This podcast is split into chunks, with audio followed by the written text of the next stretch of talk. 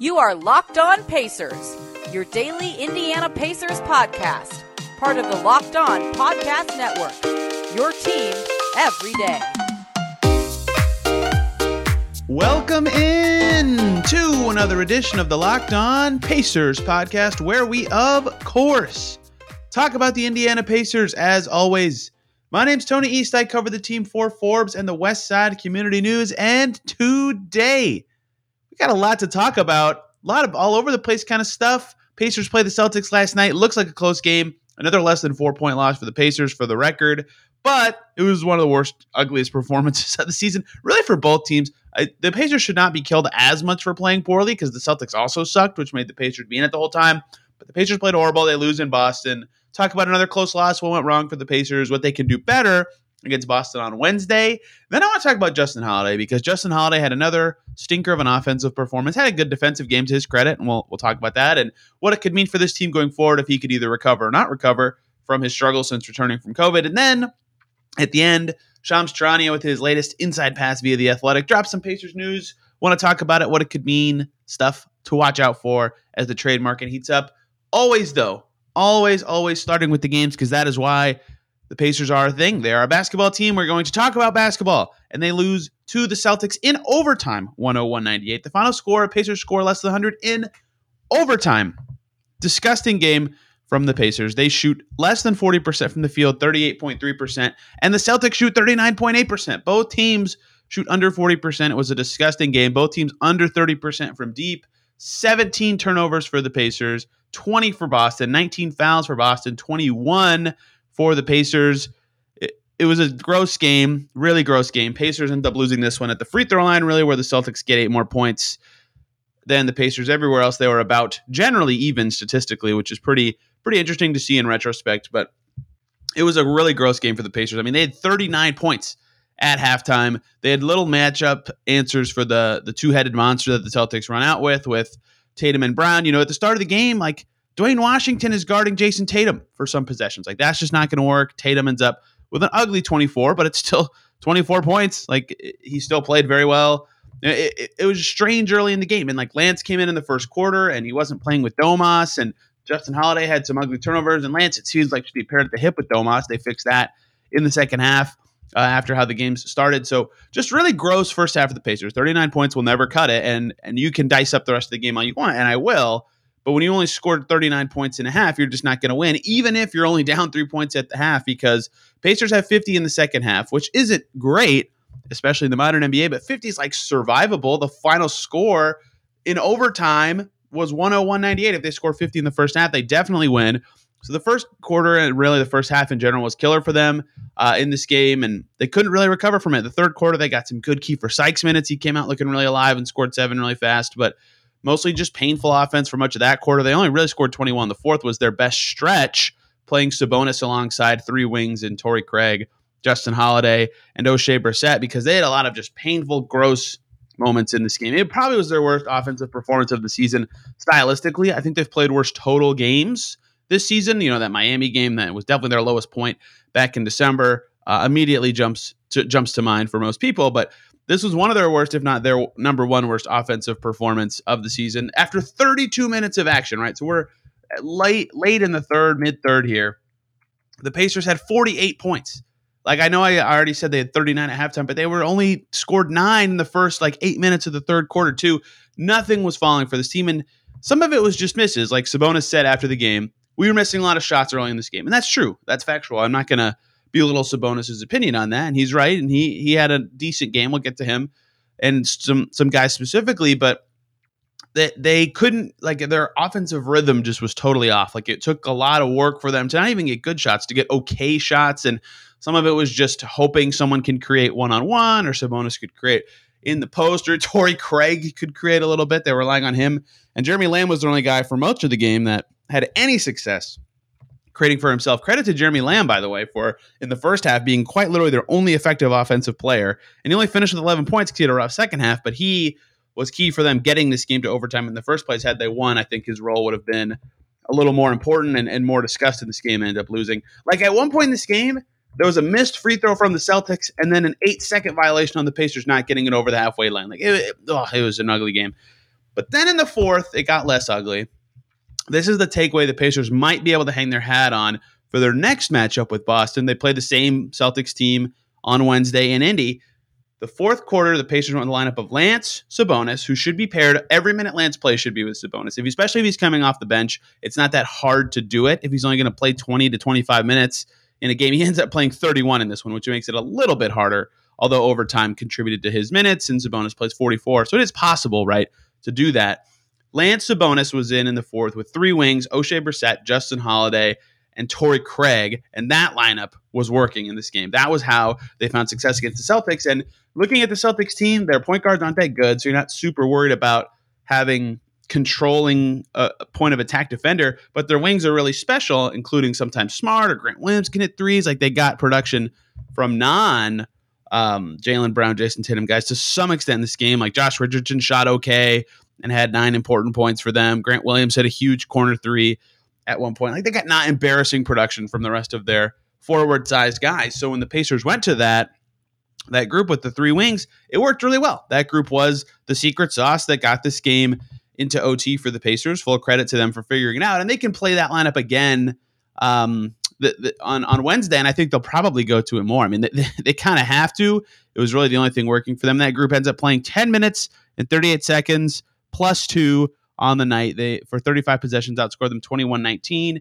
Uh, in a loss, any plus is an impressive lineup, especially over a 10 minute stretch. I actually thought those numbers would be bigger if that group played much of overtime together. But yeah, that unit was huge for the Pacers. Uh, and in general, they switched out the point guard as well. Turner came in for a little bit. Like it wasn't just exactly that group the whole time, but those five specifically were a plus two. That was something the Pacers can go to again. I think that gave them some life in the fourth. And the bench was also really big in the fourth. In general, credit to the Pacers bench. Another unlike their normal performance kind of game where I suppose this is becoming more normal. They actually get the role player production and not the big guys stepping up, right? Turner only finishes with six. Sabonis only has 11, but they get 14 from Lance. They get 19 from Torrey Craig. Every time Torrey Craig is the leading scorer, I expect that the Pacers should win. And I think they've lost every single time that that's happened. In Brooklyn, that happened. This night, that happened. I think it was Toronto. I can't remember. He had another game where he was close to 20 or around that. Anyway, Lamb had a big first half, like I already said. They got the bench production. I mean, those guys combined had the, their bench had 50 points in this game. That's over half of their points. They still couldn't get it done. So that that group was impressive in getting the Pacers to overtime. But then some clunkery. They were up too late. They had a chance if they got a stop on Jayson Tatum with about four seconds left to win this game. Six seconds left, I believe, is when the play started. Tatum hits a very impressive pull up 20 foot jumper with Lance and Torrey Craig right in his face. Pacers come in, try to get a shot. It takes him a while to get it in. Justin Holiday misses a corner three. That could have won them a close game. Their execution wasn't horrible. Tatum made a pretty tough shot. I don't think anyone was killing the Pacers for that in general. Uh, really, it was you know a botched rebound that that that got Jaylen Brown a bucket late in this game, and some tough other coverages before that. But with a minute to go, the Pacers had a shot. They were up four with 45 seconds to go before you know Robert Williams hit two free throws and, and Tatum hit that shot. So they had a chance there. Then in overtime, Pacers still obviously in overtime, you have a shot in a five minute game. They go down five quickly. They cut it back to three. Uh, and then so a missed free throw from Brown means it's a four point game. Pacers have the ball. Justin Holiday's on the free throw line after the Celtics foul him. So they have a shot to cut it to two or one and then maybe miss a free throw or see what they can do. So he makes the first two. They get the chance. If they miss it on purpose, they might have a chance at a putback or a game winner or something. And Justin Holiday tries to miss and banks it and makes the free throw, meaning that they had no shot. They end up kind of, sort of getting a shot after the Celtics make two free throws, but they turn it over, throwing the ball down the court on the inbound. So the Pacers' late game execution wasn't like terrible in this game, but the Celtics, you know, they scored when it mattered, and the Pacers did not. Uh, and so once again, I maintain my stance that uh, seemingly no one else left on the planet has that the Pacers' clutch woes are more about defense than offense, and their offense certainly not good in the clutch. It's probably bottom five to eight in the league, but their defense is way worse this year. This year than it has been in past years, whereas their defense in the clutch has been decent in past seasons. So much of the same stuff for the Pacers. You know, losing a clutch game and having some tough games from from guys you expect or need to be better. But in general, they got a good bench game and just no one stepped up who you'd expect to step up. Let's talk about two guys who were at least decent. Torrey Craig was one, eight for 12, three for four from deep, 19 points. Torrey Craig shooting 12 times seems a little iffy. He was hitting them tonight. And he mentioned after the game that he had a convo with Rick Carlisle about kind of his shot profile, the way he was playing on offense, and how he can settle in a little better. I think that was before the New York game. He said so about a week ago, a little over that that time, and you know that, I think he needed that. He's played a little better since then. I mean, he missed some time with with, with a COVID game absence and then uh, a groin injury as well. But you know, I guess suppose this is his first full game since that New York game. But clearly looked better in this one in the New York game. 15 points on five of six shooting. Like clearly he's finding some way to be a little more effective of late. So that conversation seems to behoove him. And uh, the the big games for him, right? That 15 pointer they lost, his 28er in Brooklyn they lost, his 14 point game against the Hornets they lost. Every time he scored in double digits, I think the Pacers have actually lost that game, which is just stunning. Oh, they had a win when he had 11 against Toronto. They've won one time with Torrey Craig in double figures this year. That's stunning, but you know he's he's playing well in those games. It's not like that's why they lose. Hopefully, that can behoove something going forward for Craig. Keifer Sykes was five for 13 with 11 points. That wasn't great. Duane Washington had more shots than points as well. Justin Holiday almost was there. He was two for nine with 11 points, three free throws at the end. Like I just mentioned, kind of bailed out his efficiency night. So, bonus, I got this far without talking about him. A triple double sounds great. If you see the headlines, that might look like he played well. 11 points, 23 rebounds, 10 assists. I don't want to say he played bad. He was a plus six, right? In 44 and a half minutes, right? Of a 53 minute game. So they played less than 10 minutes without Sabonis, and they won his minutes by six points. Turner was really rough again. Uh, Turner's having a really rough stretch right now, four or five pretty tough games. And, you know, we'll talk about the trade market later. This is not a good time for Turner to be struggling. But Sabonis, you know, 11, 23, and 10 sounds great. And he played well. They, they did well in his minutes, but four turnovers and three for 12 from the field. He was missing some shots he normally makes, spunning wise around the basket. If some of those possessions go better, they win this game. So I don't even think he would say he had a great game even though statistically had a good game. So pretty much only two or three guys had had nice games. Stephenson almost had as many shots as points. Jeremy Lamb had more shots than points. Really inefficient night for the Pacers. They only got great minutes from two guys, I would say, or above average minutes from two guys in Sabonis and Craig. And they needed more. The Celtics didn't even play that well, but Pacers do not win. They're now back to 11 games under 500 and have reached the halfway point at a dramatic 15 and 26. What a whimper for the Pacers this year. They've got to be better.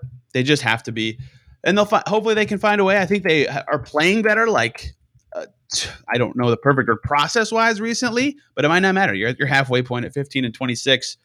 You, you, have just got to be better than that. So Pacers can find a way. What I was trying to say can find a way to be better in their very next game against Boston. They found a lineup that worked, but might be too little, too late on the season at this point, as they are now one and 12 in games decided by four points or less. Just ridiculously terrible in close games. I brought up Justin Holiday struggling. I want to talk about him in more depth and detail because of a lot of things going on with his team and his role on it. So let's do that. But first, let's take a short little break, talk about the good folks over at betonline.ag who would like to wish you a happy new betting year as we continue our march to the playoffs and beyond fun football national championship game here in Indy. And BetOnline Beyond Football remains your number one spot for all the best sports wagering action for 2022. New year, and a new updated desktop and mobile website to sign up today and receive your 50% welcome bonus on your first deposit. All you got to do when you sign up is use the promo code locked on, all one word. And again, a 50% welcome bonus on that first deposit with betonline.ag, who has football, basketball, hockey, boxing, UFC, your favorite Vegas casino games, and more. Do not wait to take advantage of all the amazing offers they've got available for 2022. BetOnline is the fastest and easiest way to wager on all your favorite sports. BetOnline is where the game starts. Thank you for making Locked On Pacers your first listen every single day. For your second listen, of course, I recommend Locked On Celtics, but many great Locked On pods to go to as the NBA trade deadline approaches. Every player in the league can be traded starting in five days. Go catch up on all your teams, especially if you are coming from Colts land and this is your first or second show. As you get back into the Pacers, uh, it might be time to get into the whole league and see what could be going on. Let's talk about Justin Holiday. Justin Holiday in this game, like I said, 11 points on nine shots, gross, one for six from deep. Not a good season for Justin Holiday. He won't admit that. No one, no one thinks he's playing well this year. Uh, you know, and it's just been really, really surprising to see this play from him, given how good he and, and rock solid he was for the last two years of the Pacers. The mark of consistency: 40% on threes on four and a half attempts his first year here. That got him that that next deal. 38% on six threes a game the next season. Great player for the the Bjorkgren year Pacers played in every game both of those seasons. Was a key player off the bench and certainly flawed. Like he's the seventh or eighth best guy on both of those teams, but a, a rotation lock, a valuable wing, in a, in a key position in NBA. This year, it looks nice. 36% from deep is still the lowest he's had on the Pacers, one of his lower years in the NBA in general. Uh, his fourth worst season from three uh, since joining the league. Uh, right now, Justin Holiday is having shooting under 40% from the field in general because he's taking a higher percentage of his shots from deep. His rebounding is down. His minutes are only down by two, remind you. So his rebounding is down by 0.8. His assists are down. His steals are way down. His blocks are down. His turnovers are up. His fouls are up. Forgettable season for Justin Holiday so far. And the three point percentage in a year that three point percentage in the league in general is down. It's not like so alarming sitting at 36. And I don't want to say he's shooting so poorly this year. But this has been pointed out by Derek Kramer originally that got me really thinking about it. It's been really boom or bust for him recently. And tonight was a bust night, right? One for, what was it, nine in this game against the Celtics? One for six, excuse me, two for nine in total shooting. In this game, he has so many nights like that where it, it's a bust night. And then he becomes a defensive guy. And we'll talk about his defense momentarily. But the short of it right now is much worse than last year. Much worse defense than last year for Justin Holiday. So if you're relying on him to be 3 and D, in a night where he's one for six from deep, he gives you kind of neither. And they can't have that for a guy playing as many minutes as he does uh, in the high 20s or 30s a lot, basically since, you know, Christmas or even going back. Since he returned from COVID, he's playing a ton of minutes, 28 and a half every game. And he's shooting okay from three since that stretch, but that is heavily reliant on a four for six game from deep, a six for nine, and a five for nine game from deep. Also in there, a one for eight, a two for seven, a one for nine, a one for seven, and this one for six right? So I guess you could say it's heavily reliant on the poor shooting games as well. But that kind of illustrates what Derek was talking about. And what I'm stressing here is in years past, Justin Holiday has been, you know, he still had some rickety games for sure, but way more consistent than this, where at least every game you could count on him for two or three triples or at least solid defense. This year, he might give you the threes. The defense has been really rickety. And their record when he shoots poorly from three is terrible. They're now three and 12 when he shoots 25% or worse from deep. Excuse me. They are now 3 and 9 in 12 games when he shoots 25% or less from deep.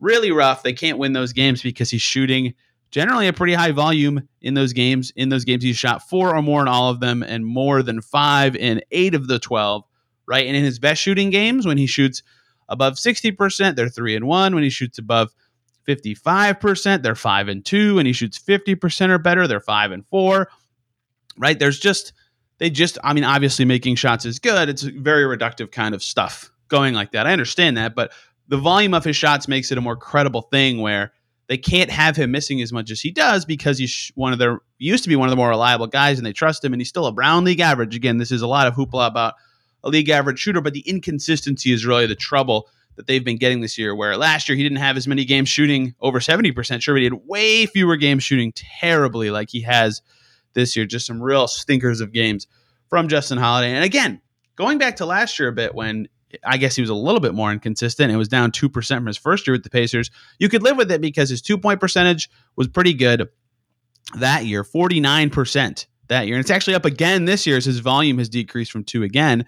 But this year, the, th- the three is down, the in general percentage is down. So, uh, okay, you, you got to get defense from him. And if you if you look at his defensive box plus minus for his career, for a you know a reserve wing, you expect average or a little better, and that's what they've gotten from him. And you know, it was one in his second season, a positive one, and then one the next season, then positive two the next season, and then minus three the next season, and then five positive the next season, and then 1.8 his first year with the Pacers, right? A lot of positives, and then only one negative year from 2014 through his first year with the Pacers, right? He was a, a quality defender, at least in the role he was asked to do. Last year, he was minus 0.0, excuse me, minus 0.1, which is negative, but basically average in the Nate Bjorkgren scheme. Everybody kind of shrugged. It didn't look that bad. This year, it's at minus 0.9, probably about minus one after this Boston game. And that's just an advanced set that I like that kind of matches my eye test. But even just watching him, he's getting cooked off the dribble more. He's just a little more erratic on that end of the floor. Justin Holiday has not been good this year, and the Pacers have needed him to be better. He was their vet for two years, their oldest player. He's still one of their more sage guys. He's been around for a while, but he's definitely taken a step back this year, and they, they've needed him to be better, and he hasn't been, and that's been a big part of of their struggles, right? If they had him performing at a little bit higher of a level, if he had a few more games where he hits a couple threes, they're they, you know in any of their close games they could have won those, right? There's a lot of stuff that that is relevant here. And I'm kind of using this as a transition into, you know, Shams Charania's latest inside pass sort of trade stuff because Justin Holiday has two years left on his deal. A lot of contending teams would love another wing for their rotation. And, you know, obviously he's struggled with this team. His value isn't something enormous or anything, but he definitely has positive value around the league still. And from a Pacers perspective, you still have Oshae Brissett, you have Torrey Craig, you have other options you can throw in your rotation, especially as guys are starting to trickle back. You can open up more minutes for Duarte or Duane Washington or something. If you trade not even just Justin Holiday, any of the wings, Torrey Craig could be in that mix as well. Just moving on from him might make some sense, or him or Craig, one of them might make some sense. And both of those guys have, you know, Justin Holiday has six million on his contract this year. Still a good contract, honestly. Six point two million next year. Craig's about four point eight and a little over five next year because his deal is about ten million total. Right. The Pacers, you know, this coming summer, they could make a lot of trades and get decent cap space, but not enough that it makes too much sense to aggressively do that. But shedding a little salary for next year, like if you can trade Justin Holiday for an expiring deal and a, and a little asset, you know, then you can maybe use your full MLE this summer instead of just part of your MLE or use more of your team building tools like trade exceptions or other exceptions. That for a rebuilding team to have those options in the offseason instead of being locked into both Justin Holiday and Torrey Craig again, to me seems like it should have a lot of value, especially if you're also getting an asset on top of it. I wouldn't say aggressively shop those guys. They'll still have value this offseason. And next year's expirings, again, like the low level expirings have more value than the high level expirings a lot of times, just based on the way ex- expiring contracts have value. There's a lot of hoopla to say. It would not surprise me if the Pacers try to shop Justin Holiday to some level of extent, him or Torrey Craig. And either one, I think, makes some sense. And Justin's probably the better player in general, but his inconsistency this year has been really killer. So Perhaps the Pacers try more to keep Craig. They could deal the other one next year. I don't know. I'm getting too into the weeds with trades. I'm not coming up with anything concrete for either guy. I'm just it would not surprise me if the Pacers sort of sniffed around the idea of trading one or even maybe both of those guys. If they they cut Kelan Martin, so I kind of doubt it'd be both, but you know, see, see, surveying the options for those guys, given both of their contracts and how they're structured, makes some sense to me. And speaking of trades, the latest inside pass from Shams Charania gave us, us a few more rumors and insight about what the Pacers might be headed to do. And I'll do a more comprehensive trade thing next week. My targets list is getting long, and I'll actually spoil one on this show. Uh, as the you know the trade season really starts on the 15th when everybody can be traded and it's only about 20 days till the deadline but the latest inside pod from Shams Charania gives some insight into the Pacers and what they might be looking to do and some interested parties in their players so let's talk about that Thank you, as always, for making Locked On Pacers your first listen every day. Let's talk about Shams Charania and his latest report on the Pacers in the Athletic. To you know, Ben Simmons and John Collins headline, the trade talk piece as usual, and maybe I'll talk about John Collins next week. Of course, it mentions the Pacers still having interest in Ben Simmons, and uh, you know there's some merit there. But I want to get into the weeds of what was said about the Pacers in this. Here's the full three paragraphs from Charania. Rival teams are ramping up conversations with the Pacers involving guard Caris LeVert and center Miles Turner. The Mavericks and Knicks are expressing interest in trading for Turner. The Lakers and Hornets have had a level of interest in Turner as well. The Cavaliers are among interested teams in LeVert, and he could provide a combo guard able to handle the ball and playmaker uh, role in the season-ending absence of Collin Sexton and Ricky Rubio.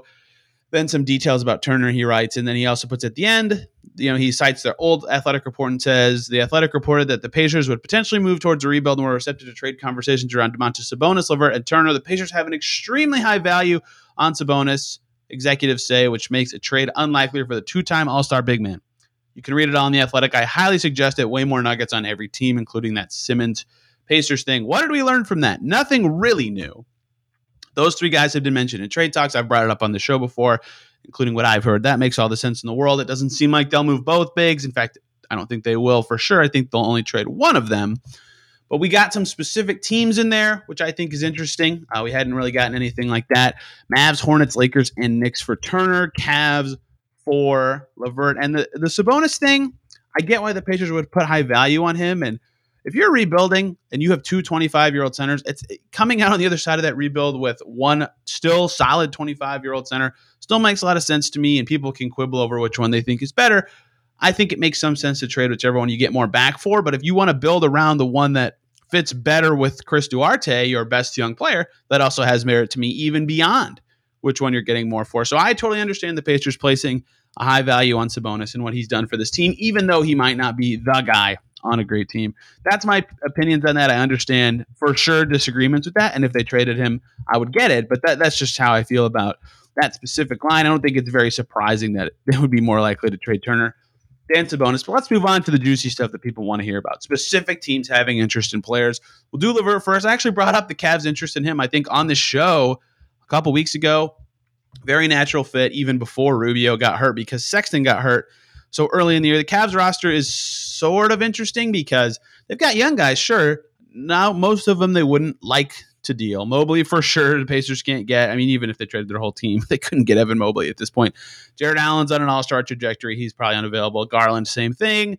Right. So then the rest of their young guys is like Cedi Osman and Dean Wade. They're not that interesting. And Dylan Windler is an Indy kid, but you know, he's got some value, but not a ton. And then you get to the stuff that that you got to think about, and that is basically Sexton. Would the would the Cavs include Sexton in a LeVert deal? The Pacers would have to probably not even probably include more there, but that's like a sneak interesting thing for the Pacers to me as a as a starting framework. You have to get way more, you know, salary would have to be involved there, way more assets would have to transfer teams, but you know, if you're the Pacers and you realize you're the, the fourth worst record in the league and you can trade LeVert for a promising young guy in Sexton who is very good, and then also he's out for the year, so that kind of helps if you're fourth worst record in the league, guide you on that path a little longer. That's not like a crazy thought to me that the Pacers would consider something like that. But I understand the Cavs not wanting to do that. You know, I think Sexton definitely has a lot more value than Caris LeVert, especially with his restricted free agency coming up, which maybe he gets overpaid and that could drive his value down. But in general, that that makes some sense to me as like a generic framework, though I understand the Cavs completely saying, no, no, no, we're not doing anything like that. And then Isaac Okoro, I suppose, makes a little bit of sense in this framework as well. But again, he has more value than LeVert, and the Pacers have to include more stuff. I don't think the Pacers are in the business of giving up assets for anybody. So this might be a tough fit without either a third team for the stair stepping salary or uh, the Cavs having a very high opinion of Caris LeVert at this point in time. Turner, there's a lot more teams and a lot of players, and one of them is on my targets list that I really like. So the list again for Turner was Mavs, Hornets, Lakers, and Knicks. Nothing new on the Hornets and Knicks. Hornets and Miles Turner. I mean, it's like it's the longest standing thing ever in the NBA rumor mill these days. Lakers, uh, I th- believe, have had interest in him for a while as well as with the Knicks. Uh, the Mavs are a little newer, and Turner's from there, which makes some sense. And and you know they would like to obviously get good players and be a better team.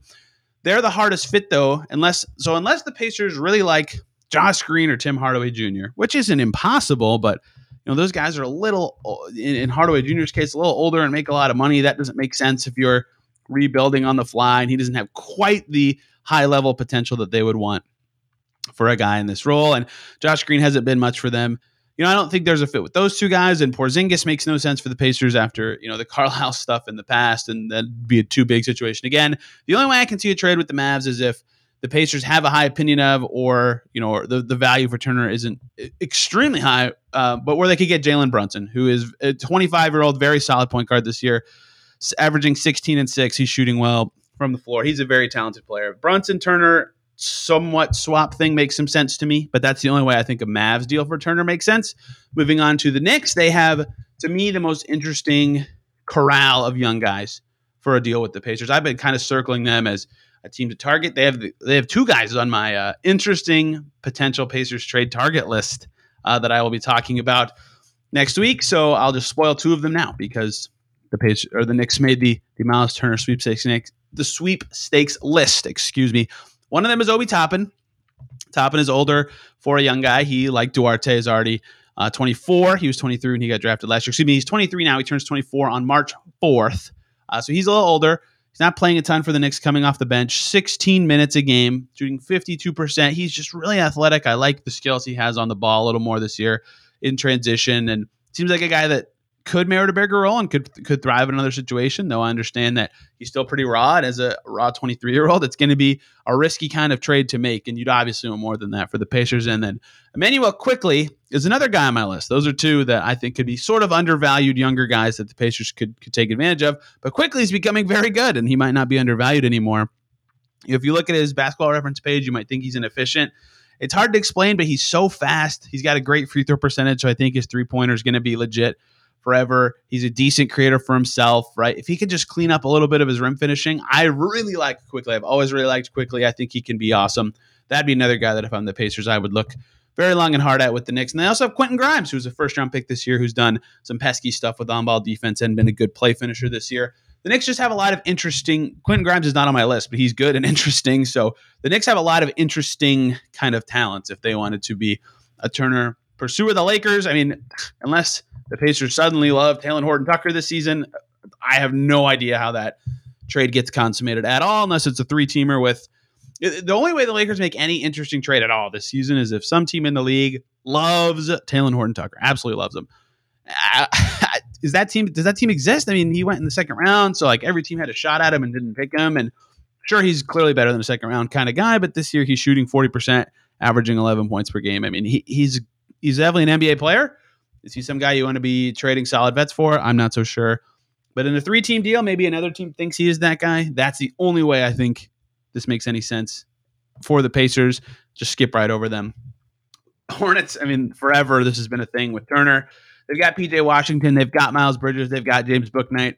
They've got a lot of interesting young pieces that fit with Duarte or fit with whatever center the Pacers keep or fit with Isaiah Jackson potentially if he's a core guy for this team. They're all talented now. Bouknight is raw and hasn't played much, but he was just the 11th pick. Clearly has some value in a deep draft. A lot of options on the Hornets side. So Hornets and Knicks of all of those four teams make the most sense from fit perspective to me and the stuff the Pacers would want back. Either already solid young guys or young guys who clearly have talent but can't really get on the floor for their current team.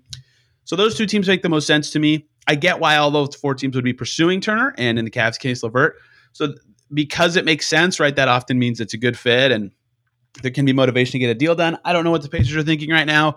Obviously, they're 11 games under 500 and they should do something about that. But what exactly they want to do, how they want to build going forward via, you know, clear out a little money so they can spend more this summer or, you know, retooled at the deadline and have kind of your more of your team built. Now, I don't know exactly what they're thinking there, but so this could be some insight just given the, the, the interested teams that perhaps they're looking a little more on the younger players side right now, which I think makes a lot of sense for them. The known commodities in a small market have a lot of value that's all for today's show. If you got anything you think I missed from those teams or anything I missed about the Celtics game or something you think I should talk about, I do have a topics list that I keep that people request, but during a quick season with lots of games, it's hard to squeeze them into a never ending cycle of news. So thank you guys a ton for listening. Hope you had a great day, and we will see you tomorrow.